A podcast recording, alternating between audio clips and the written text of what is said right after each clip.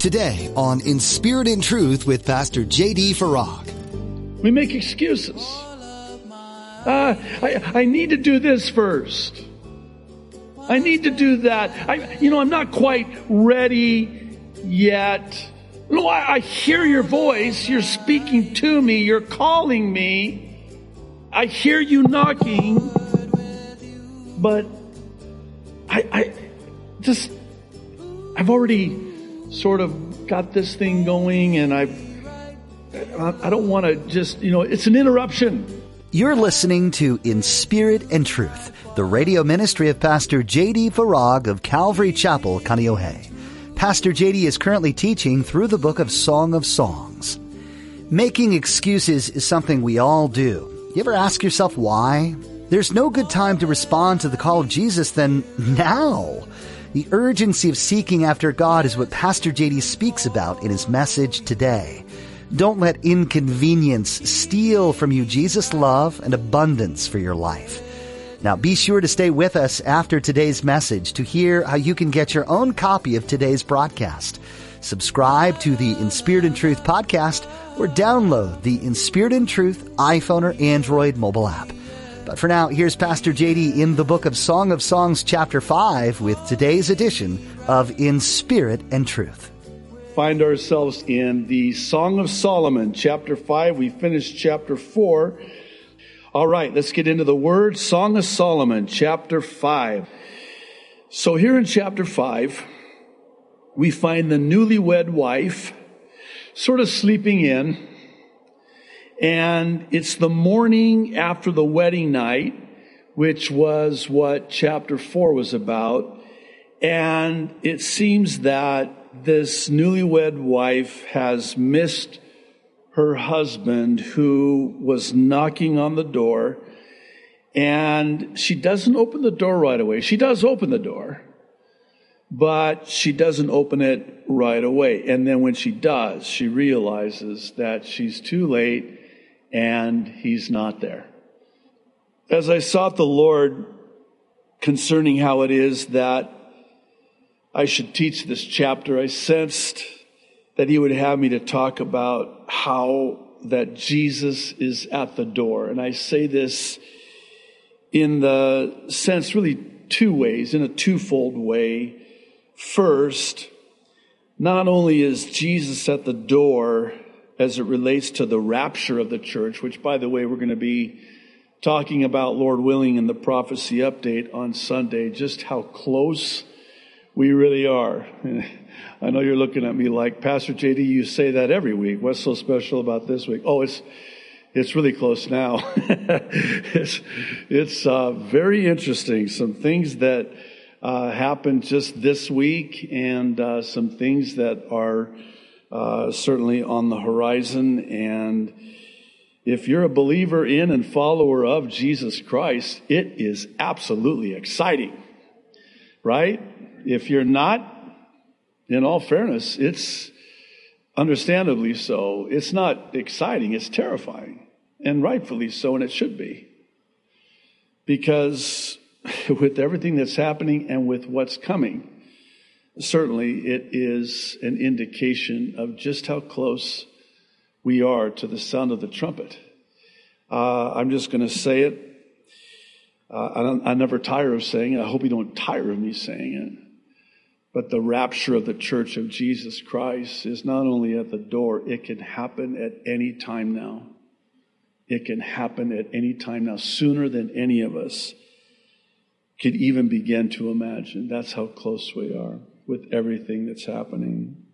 Well, we're going to see that in this chapter, but also in a second way, twofold way so too is Jesus at the door of our Christian lives, as it were. And by that I mean that he's knocking on the door of our Christian lives, seeking to come in, as we read in Revelation, which by the way, it is believed that the Revelation 3, I think it's verse 22, in the letter to the church of Laodicea, the seventh of seven churches, in, there in the book of Revelation, when Jesus says, Behold, I stand at the door and I knock.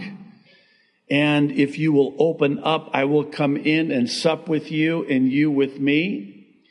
It is believed that that is actually a reference to this chapter here in the book of the Song of Solomon. Now, why do I mention that? Because the book of Revelation, um, it's thought, this is, this is really quite fascinating, but the book of Revelation, over 90% of it is a verbatim reference to the Old Testament.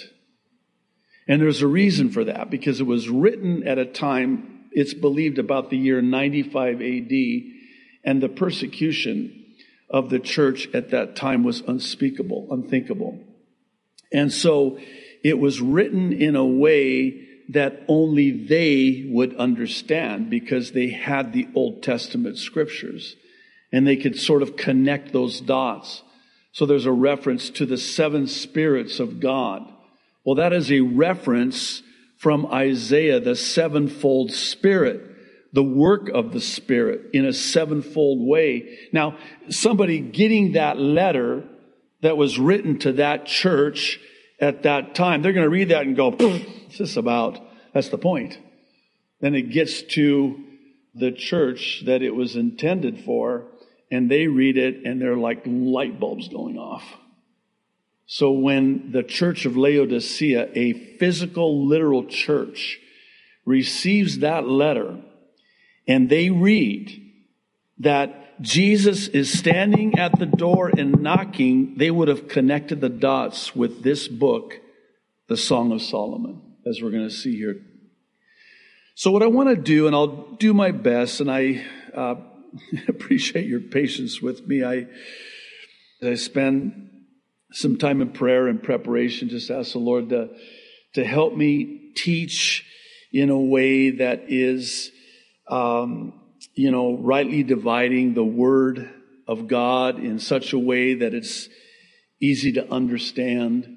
And certainly by way of application, I really want to make the personal application from this chapter as it relates to Jesus being at the door in this twofold way. So we're going to jump in now. Verse one is actually a spilling over from the previous chapter. I believe it is still the night of the wedding, the wedding night, where they've consummated and celebrated the wedding. And then, as was the custom at that time, the bridegroom would come out to the wedding party, the wedding guests at the wedding feast. And this is what I believe verse 1 is referring to. It says, I have come to my garden, my sister, my spouse, I have gathered my myrrh with my spice. I have eaten my honeycomb with my honey.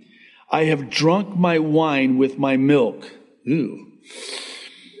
Sorry. Eat, O friends.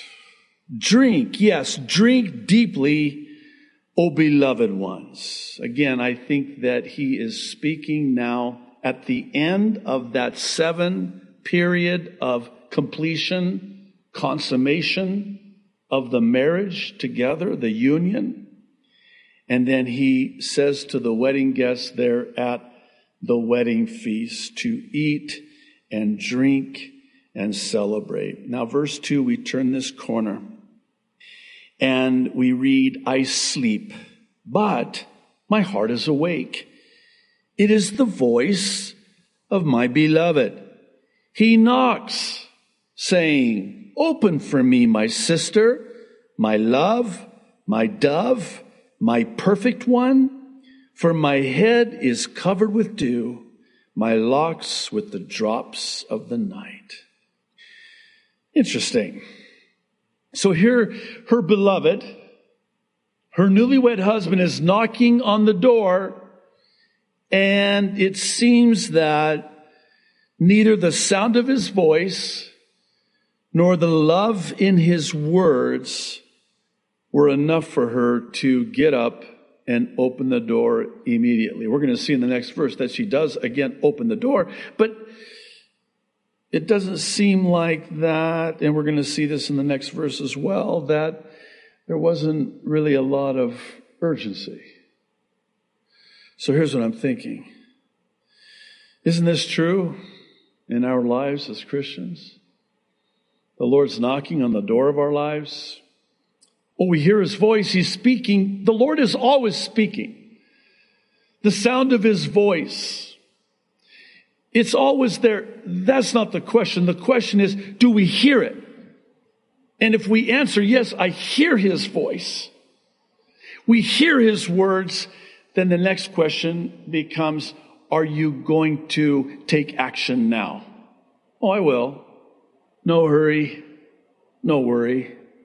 There's no rush. There's no urgency. Just with the sound of his voice or even the love in his words, and his words are always loving towards us. We're going to talk about that at the conclusion of the chapter. So, verse 3, her response to his knocking at the door and hearing the sound of his voice, she says, I have taken off my robe. How can I put it on again? I have washed my feet. How can I defile them? Wow. Where I come from, they, they call that making excuses. Probably know where I'm going with this, so I'll just get right to the point. Don't we do that? We make excuses. Uh, I, I need to do this first. I need to do that. I, you know, I'm not quite ready yet. No, I, I hear your voice. You're speaking to me. You're calling me. I hear you knocking, but I, I just, I've already sort of got this thing going and I've, I don't want to just, you know, it's an interruption. It's an interruption. And this is what we're going to see here, verse 4. My beloved put his hand by the latch of the door, and my heart yearned for him. I arose, verse 5, to open for my beloved, and my hands dripped with myrrh, my fingers with liquid myrrh on the handles of the lock. Oh, so I have a question. Why didn't she just jump up and open the door the first time? Why did she delay? Why did she wait? I have a couple of thoughts here, and by way of application, I think it's apropos to our Christian lives. It's an inconvenience. Um, we're caught off guard. We weren't ready. And so when the knock comes, and then by the time we get up to respond to the Lord, it's too late. And that's what we're going to see next here in verse 5, uh, verse 6, pardon me. I opened for my beloved, but my beloved had turned away and was gone. My heart leaped up when he spoke I sought him, but I could not find him. I called him, but he gave me no answer. To me, this speaks to the importance of seeking the Lord while he may be found and calling upon him while he is near. This is Isaiah 55, verse 6. It's really quite chilling, but when God destroyed the world with the flood, he declares that he will not strive with the spirit of man forever. There comes a time when God just says, okay, and the knocking stops. The voice ceases, and no longer can he be found and no longer is he near. I think if you were to put a word as a caption under everything we've seen in these first six verses, it would be this word. And again, very apropos in the context of what we're looking at here. The word is urgency. Urgency. There's no urgency. There's no for lack of a better way of saying it, there's no now. There's no now in my relationship with the Lord. No now, not later. We procrastinate, don't we? When it comes to the things of God. It's, yeah, you know, I, I need to get this established first. I think w- once I am more, you know, stable, then I'll fully commit to the Lord. Well, how do you know that? I would venture to say that in my own personal experience over the years walking with the Lord, I've never seen it work like that. I've never seen it work like this where someone says, Hey, you know, I'm going to, I'm going to devote my life to the Lord. I'm going to, I'm going to serve the Lord, but I need to do this first. And then when I, I'm more established, I'm, I'm more steady, I'm more ready, I'm more able, then I'll serve the Lord. You know what? Then never comes. No, serve Him now. Now. Not tomorrow. Now's the time.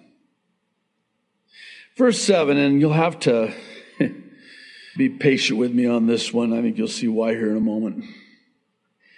So now he's gone. She's opened the door. Where is he? Need to go find him. Verse 7 The watchmen who went about the city found me. They struck me. What? They wounded me. The keepers of the walls took my veil away from me. I have to confess that this verse is just a little bit convicting as it relates to watchmen. Watchmen being and doing more harm than good, as it seems is the case here. Now, we're not told specifically, and, and certainly we can speculate as to what they did to her as she's seeking the Lord. These are the watchmen now. You know what the watchmen are, right? They're guarding the city, they're watchmen on the wall, and they're to sound the alarm and blow the trumpet if there's any threat of harm by an enemy approaching the city. So she goes out into the city streets looking for her husband. And she comes upon the watchmen. Of course, she's going to come upon them. And instead of helping her, they hurt her. You know, this is one of those verses where I think we would do well to ask the Lord, why is this here? What is it that you want me to see here? We know that all scripture is God breathed for a purpose, whether it's instruction or re- re- rebuke. We don't like the rebuke part, we like the, the other parts. But certainly this is here for a reason. And the Holy Spirit deemed it necessary to include this part of the song here in this chapter. So why is it here? I am personally of the belief that it is an indictment on those watchmen, modern day, who, for whatever reason, are a hindrance to God's people in seeking the Lord. We don't know what it is that they took away from her the, the veil what veil? Obviously, it was an article of clothing that she was wearing, and they took it from her. Could that be representative of watchmen taking away something from those who are seeking the Lord, longing for the return of the Lord? I think watchmen have to be oh so careful, and this is why it's so convicting to me personally that we are a help to God's people, that we don't hurt or wound God's people. I wonder, was she disappointed? I mean, these are the watchmen after all. We're supposed to, I know this is deeply profound, but don't watchmen watch? They're watchmen, so they watch. And so certainly they're, they're watching, and certainly in their watching, they would have seen where he went. And instead of pointing them to Jesus, they rebuke them? Is that what happened here? Very possibly. I think watchmen can be, and again, I appreciate your patience with me on this. I, I take this very seriously, this verse. But I think watchmen do err greatly when they become the ones that the people go to. All we're to do is to point them to Jesus, to sound the alarm as watchmen on the wall that Jesus is coming. That's all we're to do. It's something the last, I want to say about two, three months now, the Lord very clearly has ministered to me. It's very simple. It's get Jesus to the people and get the people to Jesus. And here's that word now. Now. Now's the time. Because we're almost out of time. It's like the Lord, and I remember it was as clear as day for me, where the Lord just spoke to my heart and said, I want you to get them to me. I'll take her from there. Okay. That's pretty easy. That's simple enough. Just get them to you, right? Yeah. Just get them to me. And I'll take her from there. Get Jesus to the people and get the people to Jesus. That's it. And by the way, don't put it off. Do it now. Every week, when I give you that privilege to stand behind this pulpit and preach and teach as a watchman, especially teaching Bible prophecy, don't, um, oh, how do I say this without, I'll just say, don't get in my way. And don't get in their way coming to me. Because watchmen can do that where all of a sudden it's, it's them, the watchman. And now all of a sudden, and you'll forgive me, but now all of a sudden it's, what does so and so say? I hope this doesn't sound bad, but for lack of a better way of saying it, who cares what they say? Well, I wonder what, I wonder what JD is going to say about this. Don't do that. Stop that. It doesn't matter what I have to say. The only thing that matters is what does Jesus say? What does Jesus say? Thanks for joining us for today's edition of In Spirit and Truth with Pastor JD. We hope you continue to be encouraged as we learn from Song of Songs together. One of the greatest lessons from this book is that love is a gift. It's meant to be passionate, and it's meant to help us grow more in love with the Lord. We encourage you to read through Song of Songs to see the parallels in the relationship depicted and the love that God has for you. Though it may feel uncomfortable at first, love is not something to be embarrassed by. If you'd like to hear more of Pastor JD's teachings in this series, you'll be able to find them at inspiritandtruthradio.com. Maybe as you've been listening today, you've become aware that you don't have a personal relationship with Jesus. You may already read the Bible and maybe you even attend a church. But have you surrendered your life to Christ? If not, today's the day to make that change. If you're not sure where to start, please visit inspiritandtruthradio.com right now and find the ABCs of salvation under the resources tab. This will give you step-by-step instructions and will answer questions you might have about why this is important. We also encourage you to be part of a church. If you're ever in the Kaneohe area, we would love to have you join our church family. Come visit Calvary Chapel Kaneohe on Sundays and Thursdays for a time of worship, fellowship, and in-depth Bible study with Pastor JD. You can find out more at our website. Again, that's in spiritandtruthradio.com. Thanks for joining us for In Spirit and Truth. Me true to